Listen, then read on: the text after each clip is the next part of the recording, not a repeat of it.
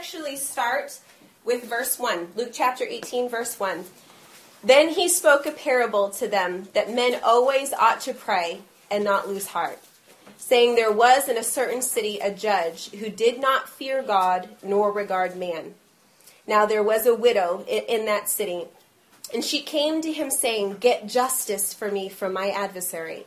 And he would not for a while, but afterwards he said within himself, Though I do not fear God nor regard man, yet because this widow troubles me, I will avenge her, lest by her continual coming, coming she weary me. Then the Lord said, Hear what the unjust judge said.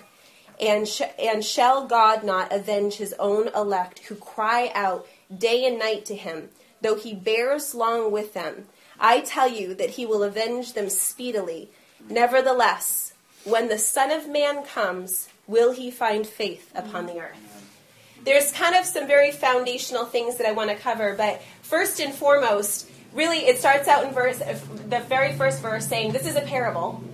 But it, I actually like parables that instead of, I mean, there's several parables in the Bible that you get to the end of it and kind of go, I don't get it. you know, you're kind of like, I'm not getting what I'm supposed to get. And it's confusing, like what role is God and what role is me, and you know, and there's some of them that are a little bit mysterious and they kind of take on uh, different interpretations for different preachers or theologians. I love this because he says, this is a parable, and then he literally tells you this is what it means. Men always ought to pray and never lose heart. So you have the actual interpretation to the parable before you even get engrossed to it and start going, what does this mean? I don't get it. Um, but the other thing, too, is at the end of the parable, it specifically says, when the Son of Man comes. The specific language in, in verse 8, if you look there, it says, when the Son of Man comes. This parable is actually speaking specifically to the return of Jesus Christ. It's speaking of the last days, and it's speaking of the generation of his return.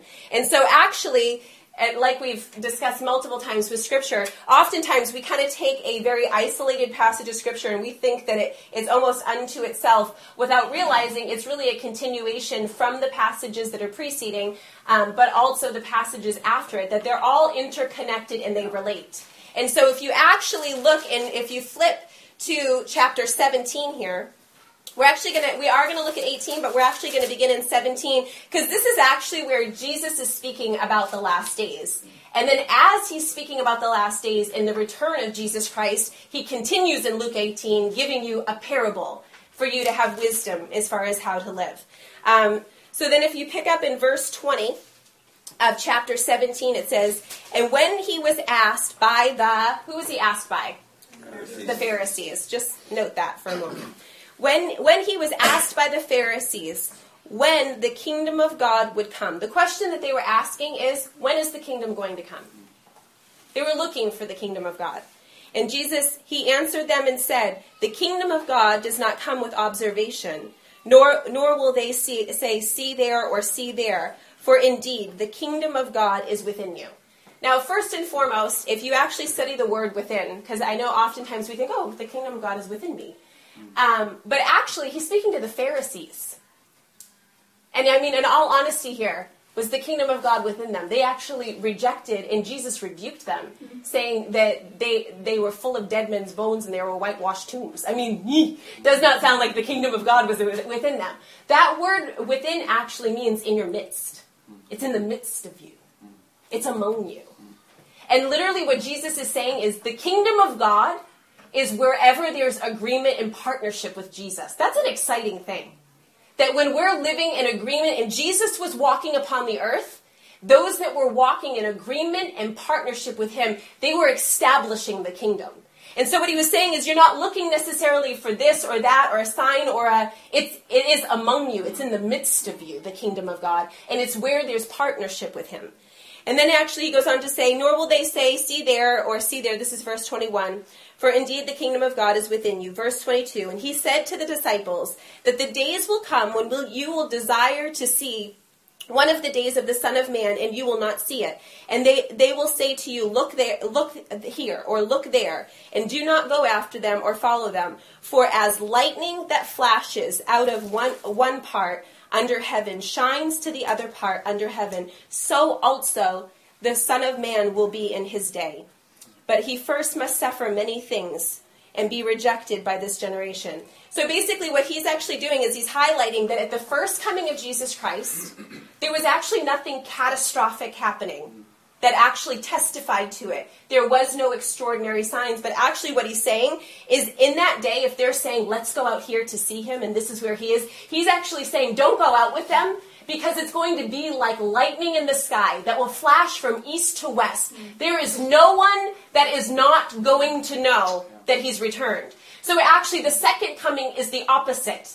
There's nothing about it that won't be catastrophic, that there will be signs. I mean, even in the New Testament, it says no one knows the day or the hour, but it's, these signs are given so that you know and you can perceive. So basically, what's happening is here is he's outlining what the first coming looked like, and then at the second coming, that there really will be no doubt or question. Um, and it says, and as it was, this is verse 26. As it was in the days of Noah, so it will be also in the days of the Son of Man, at the return of Jesus. So think about it this way if you've studied the life of Noah, for those of you that don't know Noah in the Old Testament, basically it was said that there was none righteous. There was not one righteous other than Noah. Everyone had been given over to wickedness. But what the Lord did is he spoke to Noah and he said, I'm going to flood the earth, build an ark. And so Noah, in obedience, built an ark, even though the earth had never seen rain before. So he was actually perceiving and preparing for something that mankind had never known or experienced. Crazy! So Noah prepares the ark, and then actually it was through that that it was the deliverance for, for him and his entire family, and why we have animals today. Two of every kind. anyway, they march into the ark. So, as it was in the day of Noah, that's the background of Noah if you're not familiar with him. But this is in verse 27, it says, They ate, they drank, they married wives, they were given in marriage until the day that Noah entered the ark and the flood came and destroyed all of them. Isn't it remarkable that it doesn't actually speak of the sin in their culture? It doesn't speak as far as how they had been given over. It's speaking of very common, ordinary, they ate, they drank, they married. Well, we all do, right? Who doesn't do that? but that's actually what he's, he's speaking. And it's almost like that's actually the charge that's against them. But if you go on in verse 28, it says, Likewise, as it was also in the day of Lot. How many of you guys are familiar with Lot? Yeah. Sodom and Gomorrah being destroyed. For those that you, of you that are not familiar, if you look at the story of Sodom, it was a city that was completely given over to sexual perversion. I mean, there's horrific, I won't even go into it right now because that's not the point. but there's horrific accounts of what was taking place in that city as far as the vileness of humanity that had come. And Lot was in that city and he was living there. And basically what happened was is the Lord delivered them out before it was it was all fire and brimstone that came to destroy the city. But as they were going, Lot's wife actually turned back to look at the city, and they were instructed not to look back. She turned back to look at the city, and she turned to a pillar of salt. So the Lord in his mercy was delivering her, but she actually looked back, and it was in the understanding of it. It's not like she just physically, you know, looked back. There was a place that the Lord was judging the longing of her heart the attachment of her heart to that place. And it actually says specifically in verse 28 like it was also in the days of Lot. They ate, they drank, they bought, they sold, they planted, they built. But on the day that Lot went out of Sodom, it rained fire and brimstone from heaven and destroyed them all. Even so it will be in the day when the Son of Man is revealed. In that day, he who is on a housetop and his goods are in the house, let him not come down and take them away. And likewise, the one who is in the field, let him not turn back. Remember, this is an entire verse. Verse 32 is remember Lot's wife. It's a warning. He's, he's saying, remember Lot's wife.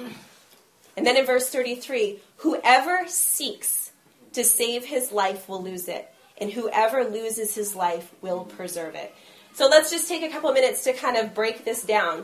So they basically came asking Jesus, when is the kingdom of God? And Jesus is saying, the kingdom of God is in the midst of you. He's identifying the kingdom of God. Then he goes on to actually contrast the first and the second coming, the, the days of Noah and the days of Lot. And actually, what we find in those is that they were just continuing about as business as usual. And that's actually, it's interesting to me that it's actually not speaking of the vile, vile sin in the land. It was life as usual. And the charge to remember Lot's life, that in the hour of crisis that we would not be found in love with the world. That we would not be found as those that turn back in longing for what we have actually been called out of. It wasn't sin, it wasn't perversion, it wasn't homosexuality of Sodom that this the charge is giving here. It is drinking, buying, selling, planting, and building. And remind you, all of us, we all have to work. I have a garden, I plant. my husband builds, I have little projects all around my house for him. I mean, those things happen, but you know what this is actually speaking to?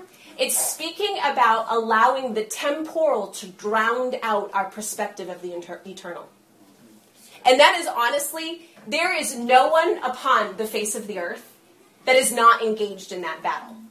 And honestly, if someone says that they're not engaged in that battle, it's because they're completely ignorant that there is a battle. and I guarantee it's probably because they're so immersed in a life of pleasure and leisure and living unto this age that they haven't even been awakened to the fact that there's something much greater that is beckoning and calling them. That it's almost like they've been desensitized.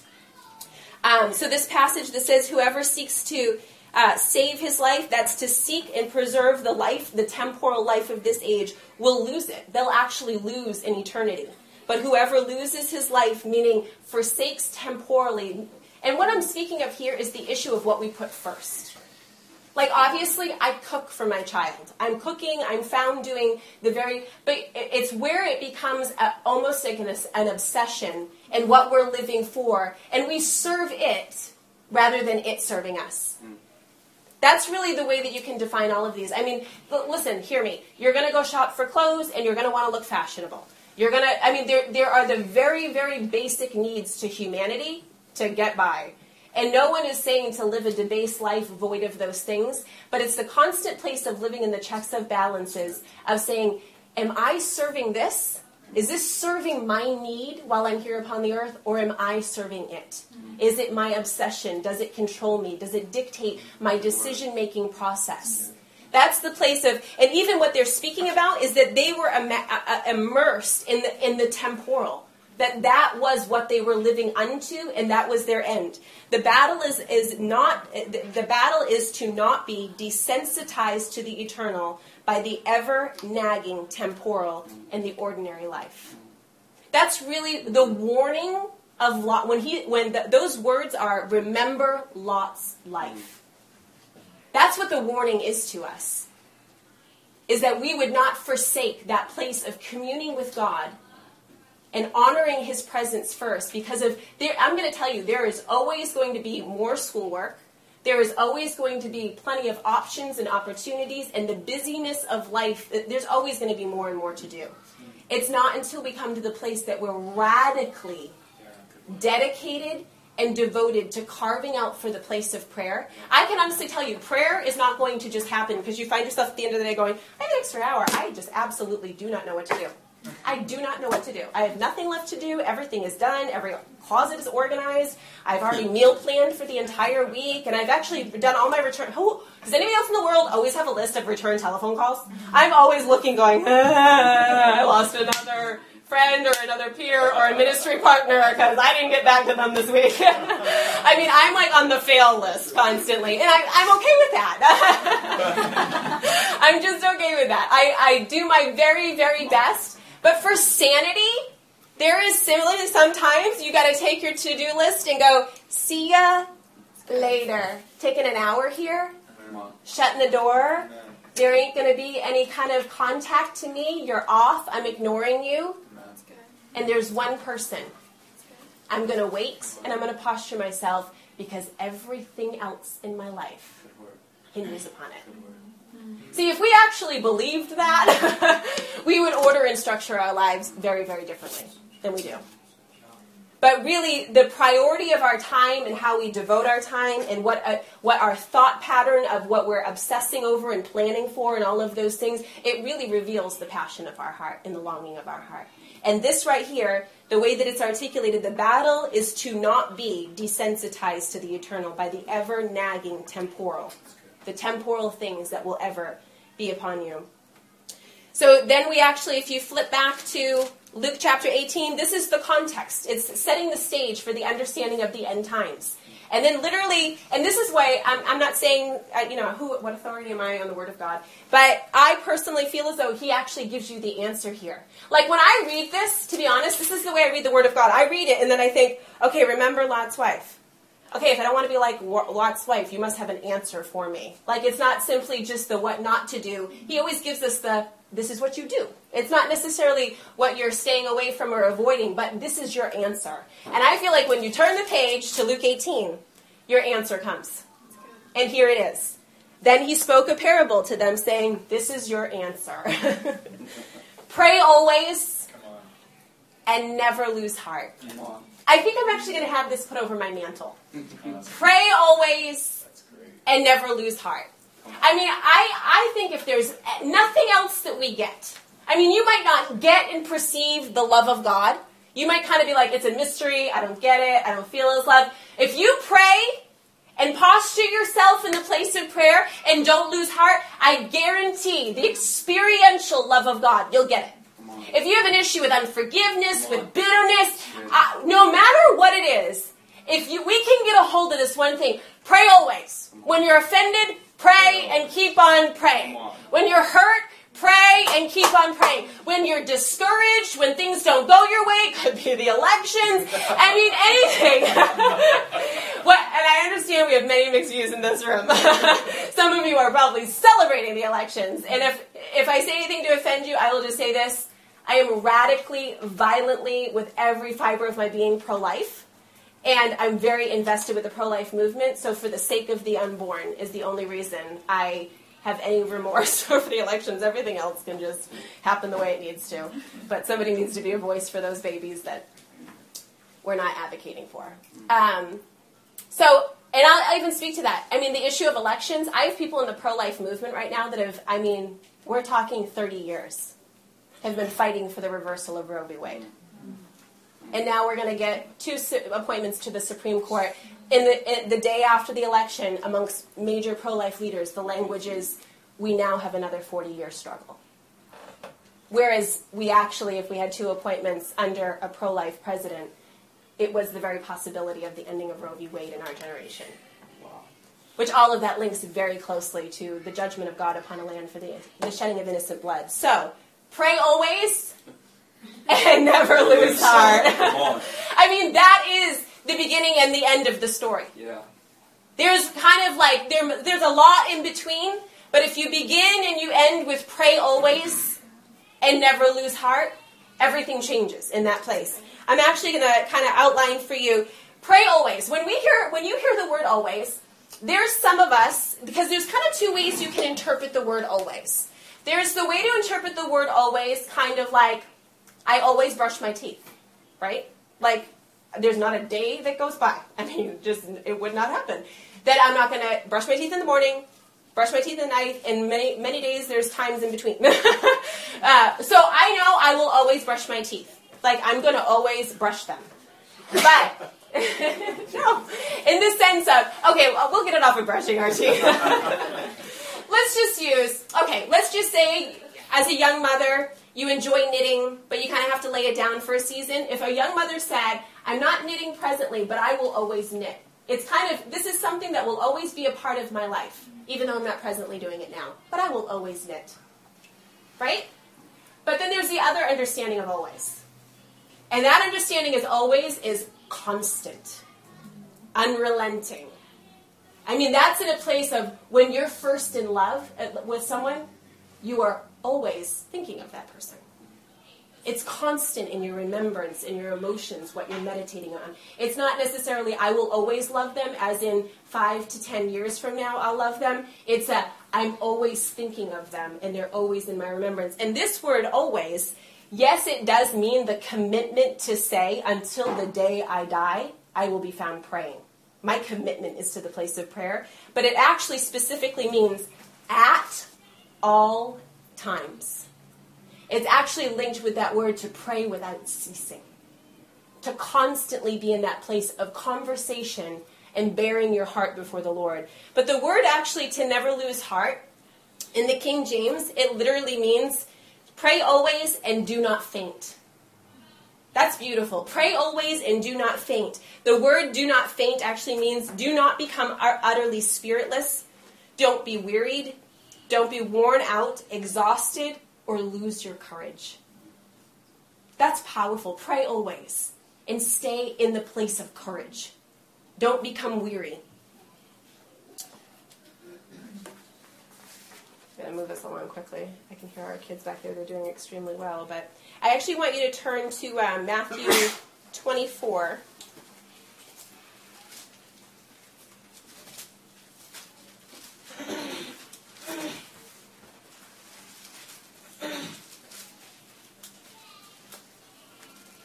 How many of you guys are familiar with this passage of scripture? And because the law, uh, because lawlessness, I'm sorry, um, 24 verse 12 through 13. And because lawlessness will abound, the love of many will grow cold. But he who endures to the end shall be saved. This place of enduring, the, the word endure literally means he that remains, um, he that tarries, and he that perseveres. The word perseveres actually means that under misfortune, under trial, under hardship, to hold fast and to endure in that place. I mean, all of this actually denotes that it's not necessarily something that comes easily or without struggle. It's the place of endurance. But that's actually what all of this is speaking to. In Luke 17 and Luke 18, this battle for the heart, at the end of Luke 18, verse 8, where it, where it says, When the Son of Man comes, will he find faith upon the earth? The question is, will we endure in faith? And even specifically, and, and according to Matthew 24, 12 through 13, will we endure in love? Because it says, but because lawlessness will abound, the love of many. It's speaking about love. Right here, he's addressing the love of many is going to grow cold. And so when he says, he that endures to the end will be saved, it's not necessarily kind of just holding on for dear life, it's enduring in love that at the end you're found in the place of love, that you're still loving him. I mean, it's very, very similar to the understanding of Luke chapter 18, verse 8, that when the Son of Man comes, will he find you in faith? Will he find you in love? And that's the place where it identifies the battle for our heart, is the place of fighting our, in our heart to keep love and to keep faith alive. The place to cultivate that and guard it above all else. But how many of you guys know? I mean, you guys are so familiar, all of us are. If you've been walking for the Lord probably for any period of time more than six months, that there's seasons in our life that out of pure, genuine love and devotion, we seek Him, we read the Word, we do the disciplines of the faith because it's born out of love.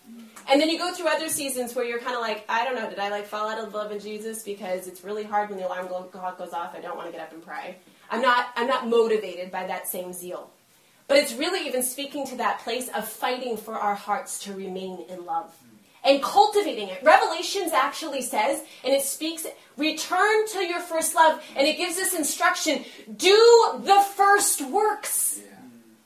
Actually, do what you did in those seasons of great love. Yeah. Return to the first works. This word actually, um, pray always, pray at all times, and never lose heart. If you actually, I'm going to read through one more time because we because we went through 17. I want to read it and then actually I want to close out with verse 8. Then he spoke a parable to them that men always ought to pray and never lose heart. Actually, before I read this context, I want you through this lens. I know that there's some people that it's kind of like the image here is God is the unjust judge, which is so weird. Like, hello, unjust judge. Um, but I want to make sure that as we're reading through this, that you understand that number one, it's very, very clear when Jesus is giving this. There's two two points in verse two and in verse 4. In verse 2, it says, um, He did not fear God nor regard man. And in verse 4, it says, Though I, this is the judge speaking, though I do not fear God nor regard man. This is literally speaking of this place that is identifying this is not the nature of God. What you're seeing in the unjust judge, that she pretty much has to nag him to get an answer, it's not saying this is like God and just keep nagging and nagging and nagging and nagging, and then you're going to get a breakthrough and you're going to get justice. This is actually saying the opposite. It's saying they did, that he did not fear God. This man did not have the nature of God. And actually, where it actually uses the word uh, yet, because it says, though I do not fear God nor regard man, verse 5, yet. It means, in spite of the fact that I don't fear God, I'm going to answer you. And literally, what that is revealing and showing is that the nature of God is not like the unjust judge. And the point that is actually proving to us is that how much more would God answer us? How much more does God answer if an unjust judge that does not fear him and does not regard him and is not like his nature will re- grant our request out of simply, basically, she haggled him? How much more God desires to give us good things and the encouragement to pray. See, oftentimes our lack of prayer has everything to do with our paradigm about God. Has everything to do with our paradigm of who He is and how we, even, to be honest, many of us don't even believe that our prayers are effective, are effective or even needed. We don't even understand this, that, and it's a whole different, different message other than today. But we don't even understand the fact that not only does God desire for us to pray, it's actually how he set up and orchestrated his kingdom to work is in partnership with man. So because we don't see number one ourselves as critical in the process, as him desiring us, but we don't see him as the just judge, that he literally says, you upon earth, all you have to do is echo back to me my will. This is my will. I just have to find agreement upon the earth. I need to find a heart it. He's bound himself to a man that is in agreement. If I mean, it, right there, if you have a hard time hearing that, kind of God has bound himself to having a man upon the earth in agreement, it's the story of Jesus. There's a reason that Jesus was incarnate because he needed a physical man to come into agreement with his heart. He bound himself to humanity, which is powerful. Um, so, this comparison as far as what God is like, his nature, but yet those who fear God, um, though, uh, if they had feared God, they would have given, given justice. Um, so then further down, then the Lord said, Hear what the unjust judge said, and shall not God avenge his own elect, who cry out, say the word cry out, who cry out day and night to him, though he bears long with them. I tell you that he will avenge them speedily, speedily. Nevertheless, when the Son of Man comes, will he find faith upon the earth? I had you actually say the word cry out because it wasn't, it was actually during worship today. Daryl was singing something um, about we cry out.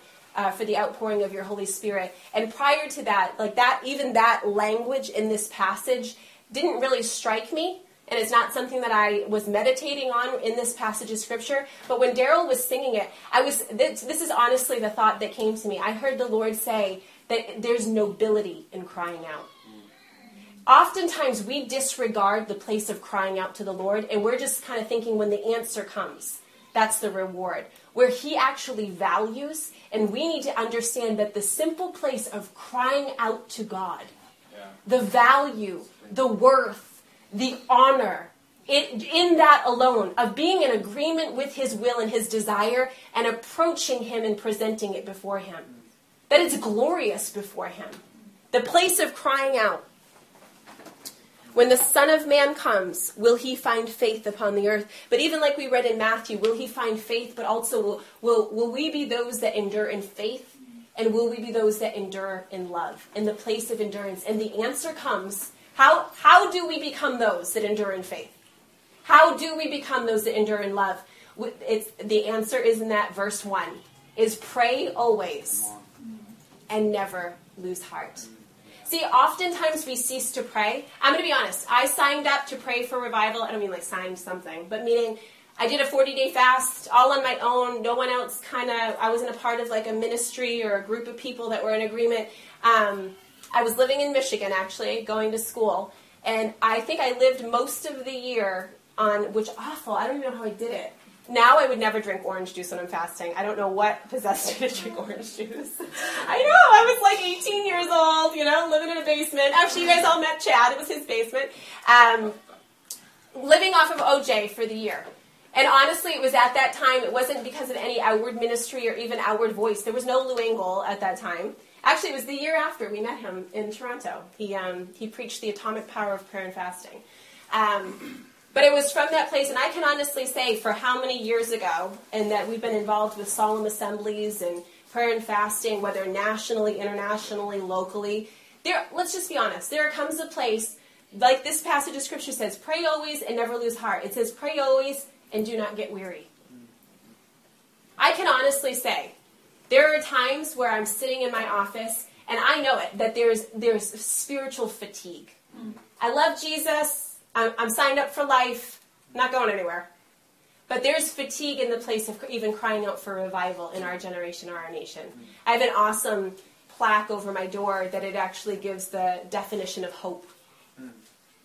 And there's times where I look at it and I know that everything inside of me is impregnated with hope to see revival. It's undeniable, it's tangible, so tangible I could taste it. And then there's other times I look and I literally look at that plaque and I just say, God, unless you sovereignly do a work of grace and give me new hope, I, am without it. I, I've prayed every prayer, I've labored, I've cried years on end for America and the nations of the earth, and just to see where we're at. But this is why the answer is pray always and never lose heart. Because as long as you posture yourself in the place of prayer, that's where He can refresh you, that's where He can envision you, that's where He can encourage you. That is the place. But if you're outside of that place, I mean, sometimes I'll be honest with you. There's times where I leave prayer and I think I don't feel any more encouraged. I, my heart feels encouraged, like I met the Lord, but meaning encouraged in certain prayer prayer mandates that I've been praying into for 15 years. I'm still going, oh, I'm not seeing it happen. but it's that place of pray always and never lose heart to never grow weary, to never go fa- grow faint, and understand the nobility of posturing our life in the place of crying out to Him. That it's actually, it wasn't His suggestion, it's His command. Remember Lot's wife. And it's that place that when the Son of Man comes, that He would find us in faith. That He wouldn't, be, that we would not be the ones that have been overcome by fear and despair and discouragement, in offense. I love even the passage of scripture that says to be unoffended in the day of his appearing. Do you realize how many opportunities there are? Not, okay, offended with one another, yeah, sure, we all understand that. But how many times to, that we have the opportunity even to be offended with God? That he's delayed an answer to prayer or hasn't done things the way that we thought or the way that even we thought he spoke to us. That place of being unoffended. You know, in Revelations, I actually love this. In Revelations, literally as judgments are being released, and I'm sure the amount of tragedy, persecution, hardship that's filling the earth, the response of the saints is, You are beautiful in your judgments, O God.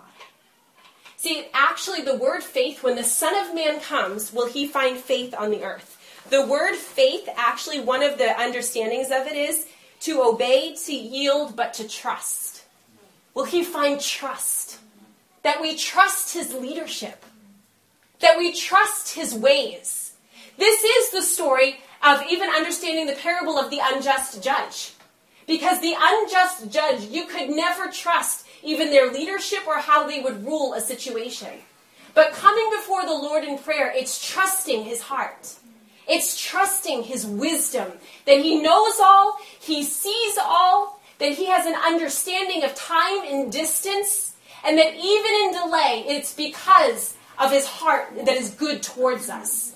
See, that's the place of trust that even when the outcome does not look like you think it's supposed to, it's trusting his heart in the midst of it. And that is the only place that we actually can pray and keep on praying. because we trust his leadership. And we trust that even if it doesn't look like today or next week or next month or even next year, that when we posture ourselves in that place, we so trust him that we have faith in him. Our faith is alive in that we trust who he is. See, we'll, we will cease to pray. Whatever, you might have a loved one that you're praying for. You might have an unsaved family member. You might have a financial crisis or something that needs to be turned around. We will cease to pray if we don't, are not fully persuaded and convinced of the heart of God. If we are not fully in a place of trusting his heart and his leadership, his character, and his ways. And that's actually one of the understanding of when, when the Son of Man comes, will he find faith upon the earth? Will he find trust? Will he find love? And regardless of circumstances or even how things appear, the resolve to pray always and never lose heart. I feel like that's what the Lord is speaking to us, even for this next season of building the house of prayer. That regardless of circumstance, pray always and never lose heart. Even the, the understanding of cry out to Him that language that is used in this passage of the scripture, and, and shall God not avenge his own elect who cry out to him day and night? How many of you guys are actually familiar um, with the passage of scripture in Matthew 17, verse 20? I'm sure all of you are familiar with this account, but we're actually just going to close out with this story. And this once again shows the place of how our, our faith is actually cultivated from the place of prayer.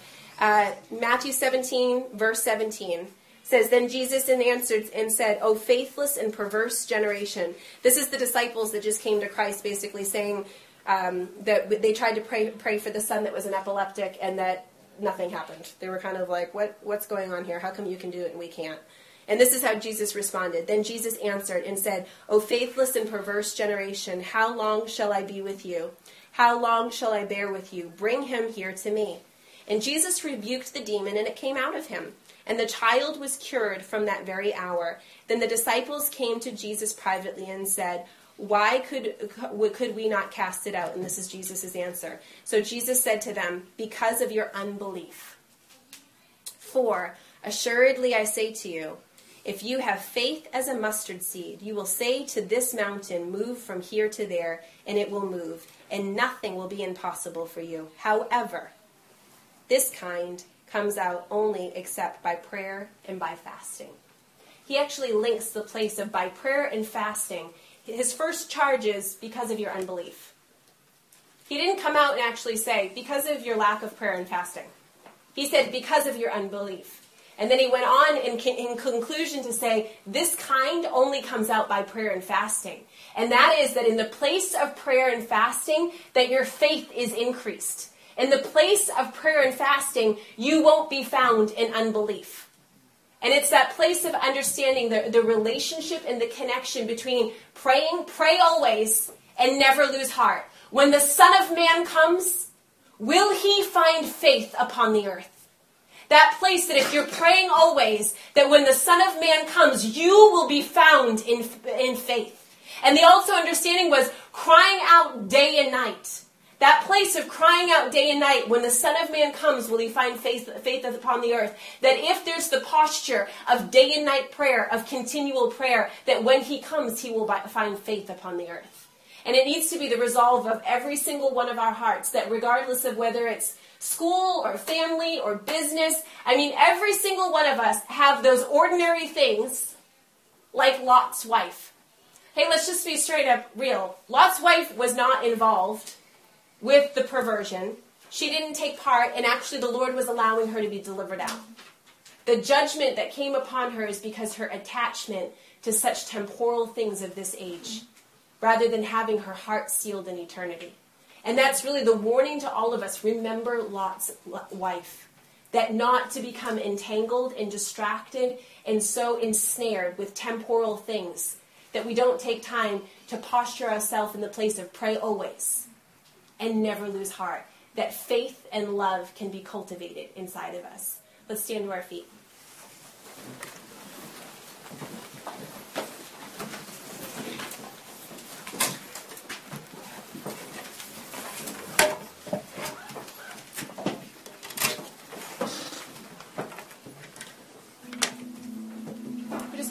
out with a word of prayer. But if there's anybody that wants um, specific prayer just before you leave today, just grab somebody to pray for you. God, we just thank you, Father, for even this parable in Luke 18, Father, how it reveals your goodness and your nature and your kindness. Lord, that you are not like the unjust judge. Lord, how much more you desire to give us good things. Lord, how much more you desire to release justice in our lives and on our behalf. So, God, I ask you, Lord, even now, God, any one of us in this place, God, that is not convinced and persuaded, Lord, of your goodness and your kindness, of your gentleness, and even your, your zeal on our behalf, Lord, to bring forth justice in our life. God, we ask, Lord, that our, our mind and our understanding, our hearts and our perceptions would be transformed to see you rightly. And God, we ask, Lord, as a people, Lord, that we would posture our lives, Lord, to pray always and to never lose heart. Lord, that at the coming of the Son of Man, Lord, that we would be found in faith. God, we pray, Lord, even right now, not just for our own hearts and our own lives, but God, even as this parable speaks, Lord, of the coming of the Son of Man, God, we do ask, Lord, that all across, Lord, this city, God, all across this nation and the nations of the earth, Lord, that you would raise up, Lord, night and day prayer, Lord, crying out to you for speedy justice. Lord, that at the day of your appearing, Lord, that you would find faith upon the earth. Lord, that you would find hearts that are in partnership with you.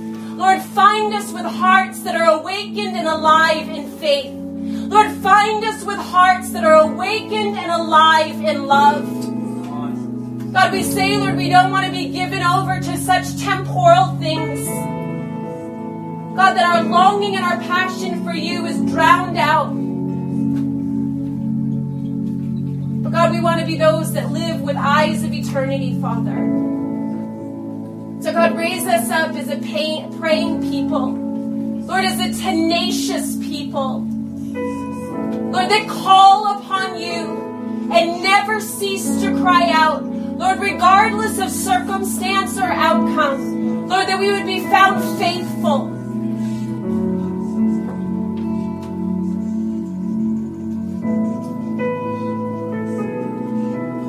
God, we ask, for the raising up of night and day prayer, Lord, those that cry out for speedy justice, but God, we ask, Lord, that each one of us, God, would be found, Lord, as a house of prayer before you.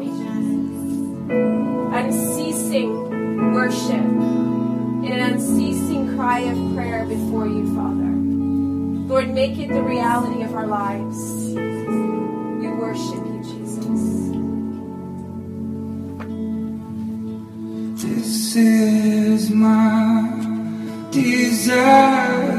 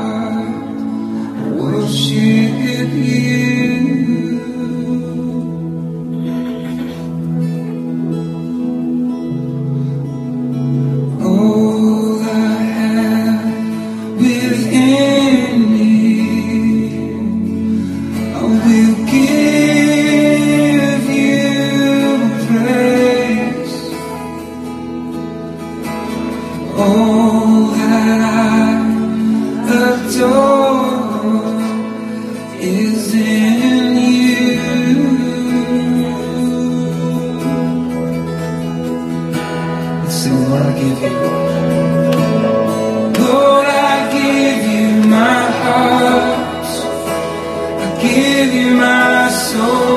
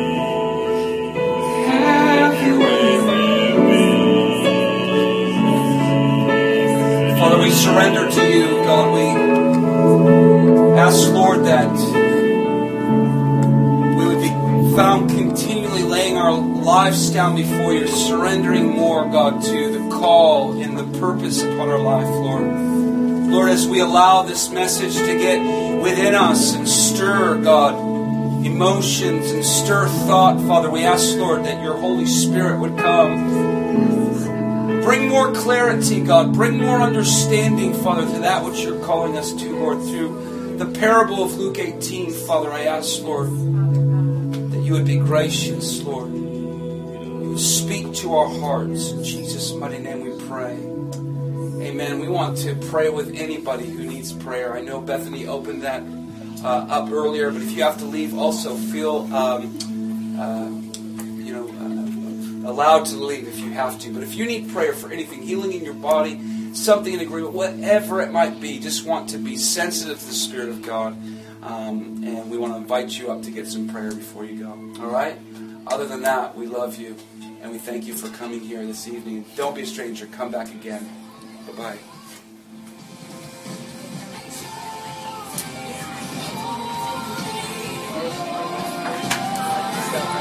You want I can use some breath. What do you prayer for, Larry? You know, I got a big business, and I always want to stop from company, right?